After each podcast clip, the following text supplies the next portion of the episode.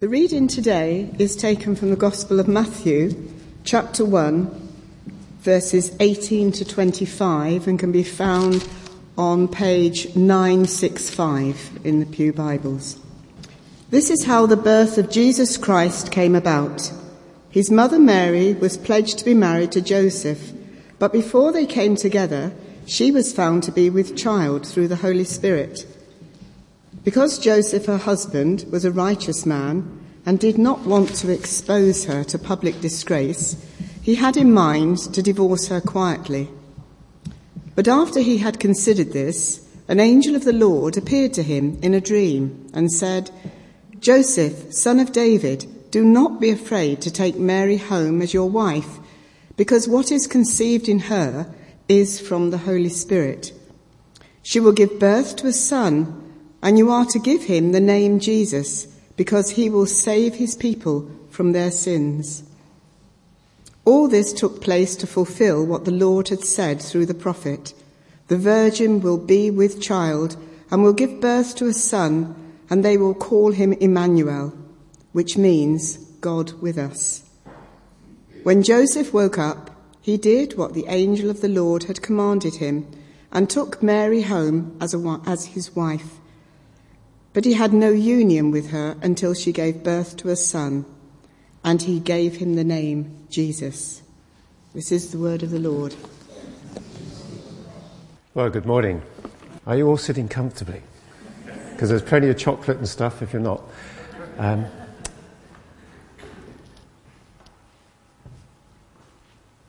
I want to try to sort of kind of raise our imagination this morning because when you really think about Jesus' birth, it's absolutely amazing. It's mind blowing. It's staggering. Jesus existed before time began. And he took part in creating the universe. And according to scientists, that would be 13.8 billion years ago.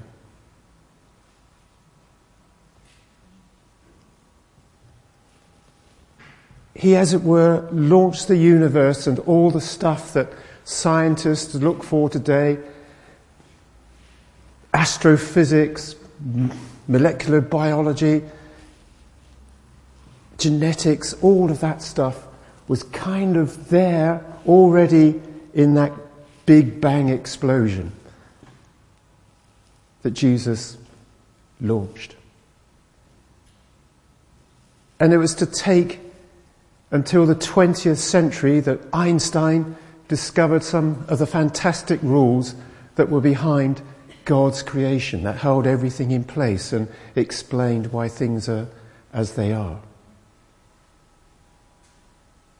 I mean, that's an, enormous. And Graham Kendrick, in one of his songs, just sums it up with hands that flung stars into space. And we've got a big picture there of a star, but I mean, I know that's about the wise men, etc., but never mind. So just sort of think of how mind blowing that sort of stuff is. And yet, this creator of the universe becomes a tiny, tiny embryo in a young woman, probably a woman, probably a teenager, in an inconspicuous village called Nazareth. How does he get from there to there? How does he step out of heaven's domain into our time and space domain? It's mind blowing, it's staggering.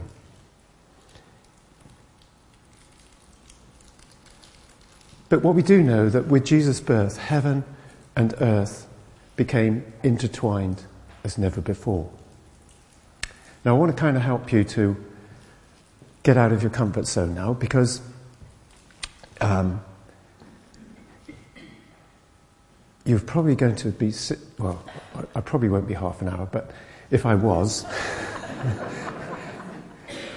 you wouldn't have basically moved in that half hour, would you? You'd be in the same place when you started. Is that right? All agree? Well, do you know, in fact, you're wrong because the Earth is spinning round its axis and you're traveling at about 650 miles an hour just because the Earth is spinning. So, in fact, you'll be at least 650 miles away from when I started.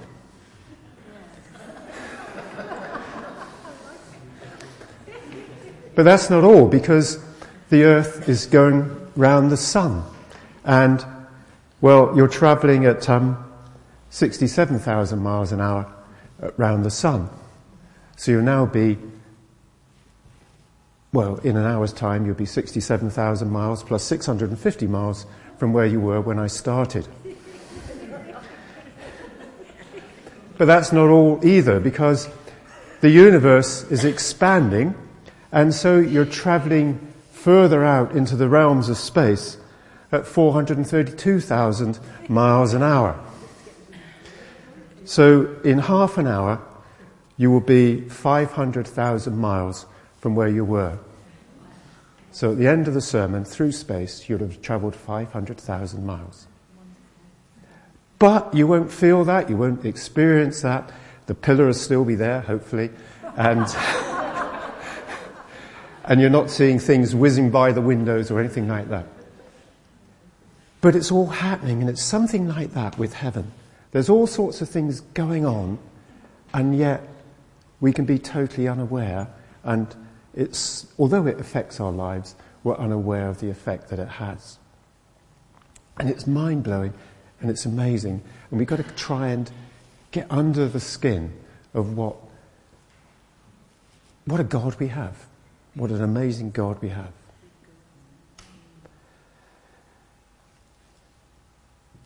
But this is where it all comes down to earth with a bump, almost literally, that despite Jesus in God's domain doing this fantastic creation stuff, and we just learned a little bit of the scale of that creation just with ourselves.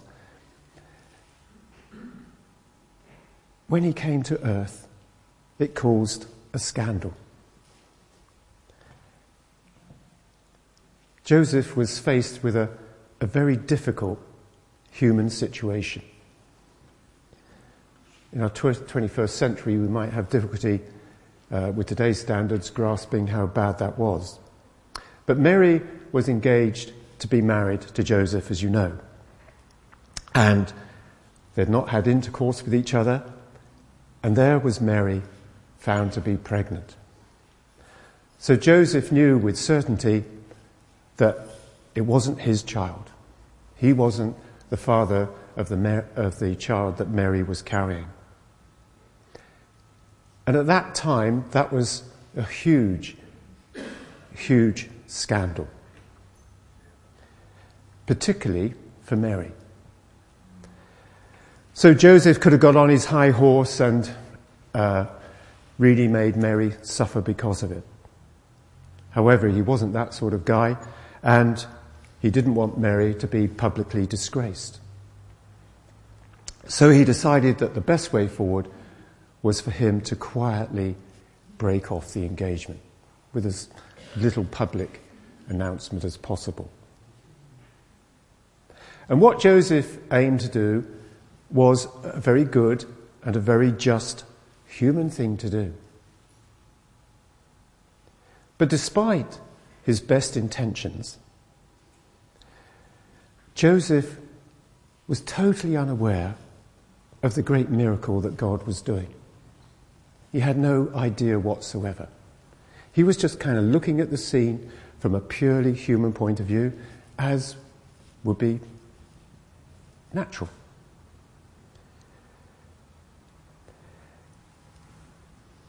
So God got Joseph's attention in a dream.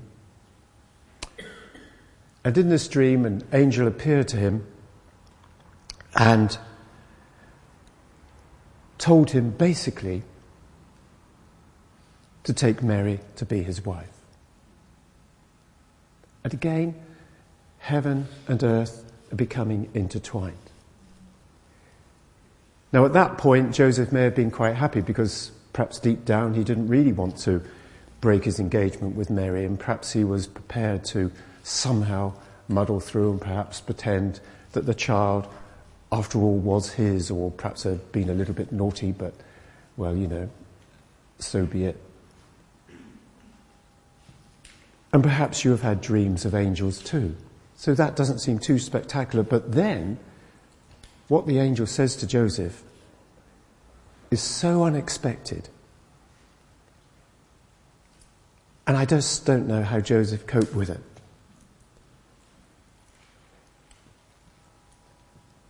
He said that Mary's baby has been conceived through the Holy Spirit. That it would be a male, and that Joseph was to give him the name Jesus because he would save his people from their sins. Jesus means roughly the Lord saves. How would you handle something like that? Just try to imagine it in our world. That, you know, if, if well, you can't. And yet somehow Joseph was so convinced by that intertwining of heaven and earth, that word from the angel, that he was 100% convinced that what he was told was absolutely true. Now, Matthew wrote his gospel particularly uh, for Jewish people. And he sort of makes great points throughout his gospel of quoting bits of the Old Testament. And in the bit that we read today, he quoted a passage from Isaiah where the virgin will be with child. But in that passage, Jesus isn't given the name Jesus, he's, he's to be called Emmanuel, which means God with us. So, linking the two names, Emmanuel and Jesus, we have something like God with us to save us from our sins.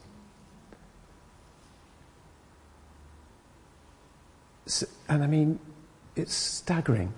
The Creator God has come down to go through the whole human process of being born and growing up in order to bring us back to this Creator God. And just in this little passage, which I mean, you know, when we think of Jesus and his birth and how significant it is, this is how the birth of Jesus Christ came about. It's so bland, isn't it? But even in that account, we get glimpses of how God acts. We've seen that he can foretell things sometimes centuries before they happen.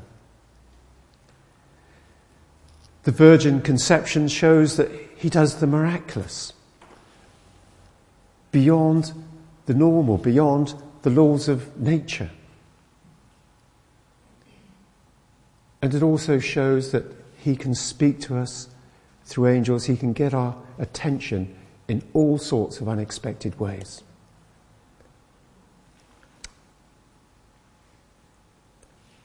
It also shows that God is a God of surprises.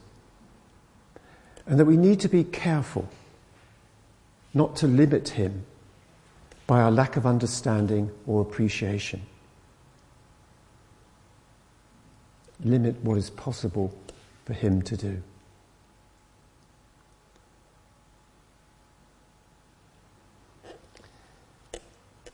God with us. God is present with us now through His Spirit. And He still wants to rescue people from their sins and their idolatry. In the Old Testament, idolatry was kind of carving statues like a, a bird or something and then, you know, praying to the bird and so on. Today, it's more like whatever.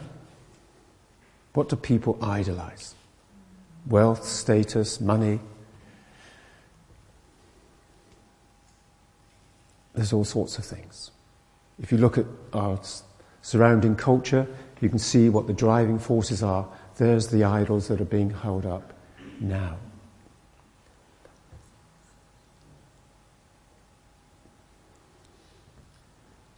And we can see, sadly, that perhaps there's idolatry creeping into the Church of England. And instead of worshipping the true God, they're bending over backwards to perhaps bow to some of the idols that the general society worships. Lots of people come to church over Christmas. And as you all know, the account of the Nativity, the, the birth of Christ, is a nice story. Um, you know, shepherds and angels and uh, wise men, but they shouldn't really be there at the birth, but um, never mind. Um, but you know, and people go away with that image. But just like you, sitting in the chair, being sort of 500,000 miles away in half an hour's time from where you started, they're unaware of the true significance of what is really going on behind the scenes. And the true significance of Jesus' birth, really, and this integration of heaven and earth, came 33 years later when Jesus died on the cross. As Graham Kendrick put it, the hands that flung stars into space to cruel nails surrendered. Two sort of poetic lines that summarize it up. And it was on the cross that the grip of sin was broken. And it was on the cross that Jesus' name, which means the Lord saves, actually came into its full meaning.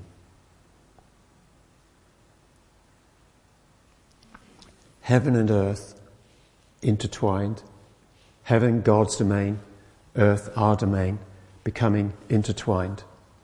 May be mysterious, and as we've seen, it may be scandalous as well. But it wasn't something that just happened 2,000 years ago. It's something that's happened all the way down through history and continues today. And perhaps for too long, the Christian mindset has separated heaven and earth so that they're seen almost now that the role of the Christian is to escape from earth to get to heaven, whereas the Bible talks about heaven coming down to earth. It's the prayer that we pray Your will be done on earth as it is in heaven.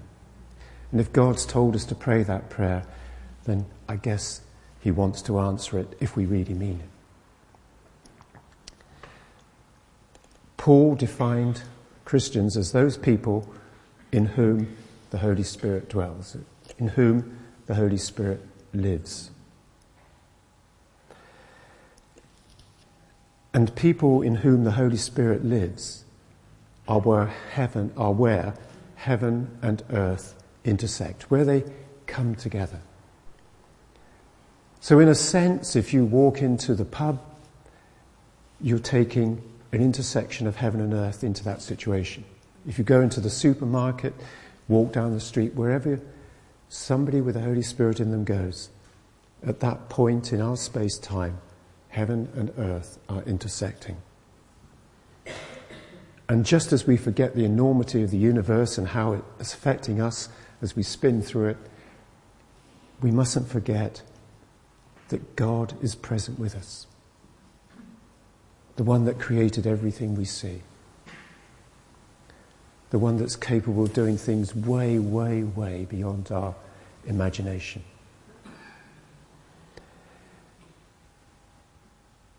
But sadly, just as we think of heaven and earth being separate, we also domesticate the Holy Spirit. And you could go to a lot of churches, and the role of the Holy Spirit is basically to help you pray. Not for healing, but just help you pray. It's a powerful force. A powerful presence. I suppose, in a rough analogy, we've seen it with Parliament and, and Brexit. That, you know, although the country said let's leave, Parliament didn't, so it suppressed the will of the people. Now there's a majority, the will of the people can come out and, and come into practice. I'm sorry if I've upset you on your politics, but, but we're often like that with the Holy Spirit. The Holy Spirit's will is for us to do certain things, but we so domesticate Him and find excuses to do so that we make Him powerless, more or less, or powerless in our own lives anyway. So remember that if you're a Christian, the Holy Spirit dwells within you, lives within you, and therefore in you heaven and earth intersect. So pray that the God who is with you and in you will continue to work in your life so that you may co labor with our great Almighty Creator God and with Him draw other people to Christ and through Christ to God our Father. God is present and active in unexpected ways. And his actions, just as they were at Christ's birth 2,000 odd years ago, are still, his actions are still aimed at rescuing people. Emmanuel, God with us. Jesus, God saves. God with us to save. Amen. Now we're small in number, um, so we're just, I think, it would be nice if you could turn to somebody near you and just sort of pray for them to, uh, well, I don't know what, but, but to, it's to open your mind to the wonders of what God is doing, the enormity of it all, and that somehow that we won't sort of keep our little heads in the rut and, and not see the big picture and perhaps be afraid to step out and push the Holy Spirit down within us. So, you know, just look somebody in the eye and God will give you something to say to. Just only a sentence, that's all it needs to be. I just close uh, with a prayer. Father, I do thank you for everybody who is part of this church, part of your greater body in this place. And Lord, I pray that you will continue to blow our minds away and our hearts away with who you are and what you can do. Lord, fill us all up with overflowing, with your love, your agape love, with your spirit. Open our minds that we can see you in things that we, and places that we would never expect to find you. That we can be more conscious of your presence with us at all times. And, you know, when we have relationships with other people through conversations or whatever, may we know that you're there too, helping us and guiding us and hearing our little arrow prayers. So, Lord, take each one of us and use us as individuals, but even more so, may we get the synergy of being together, doing things for you. Lord, you know each one of us by heart. You can see into each one of our hearts. You know the good, the bad, and the ugly, what should be sustained, what should grow, what should be cast out. Lord, do with us as you will, that we may do what we do for you and for your glory. Amen.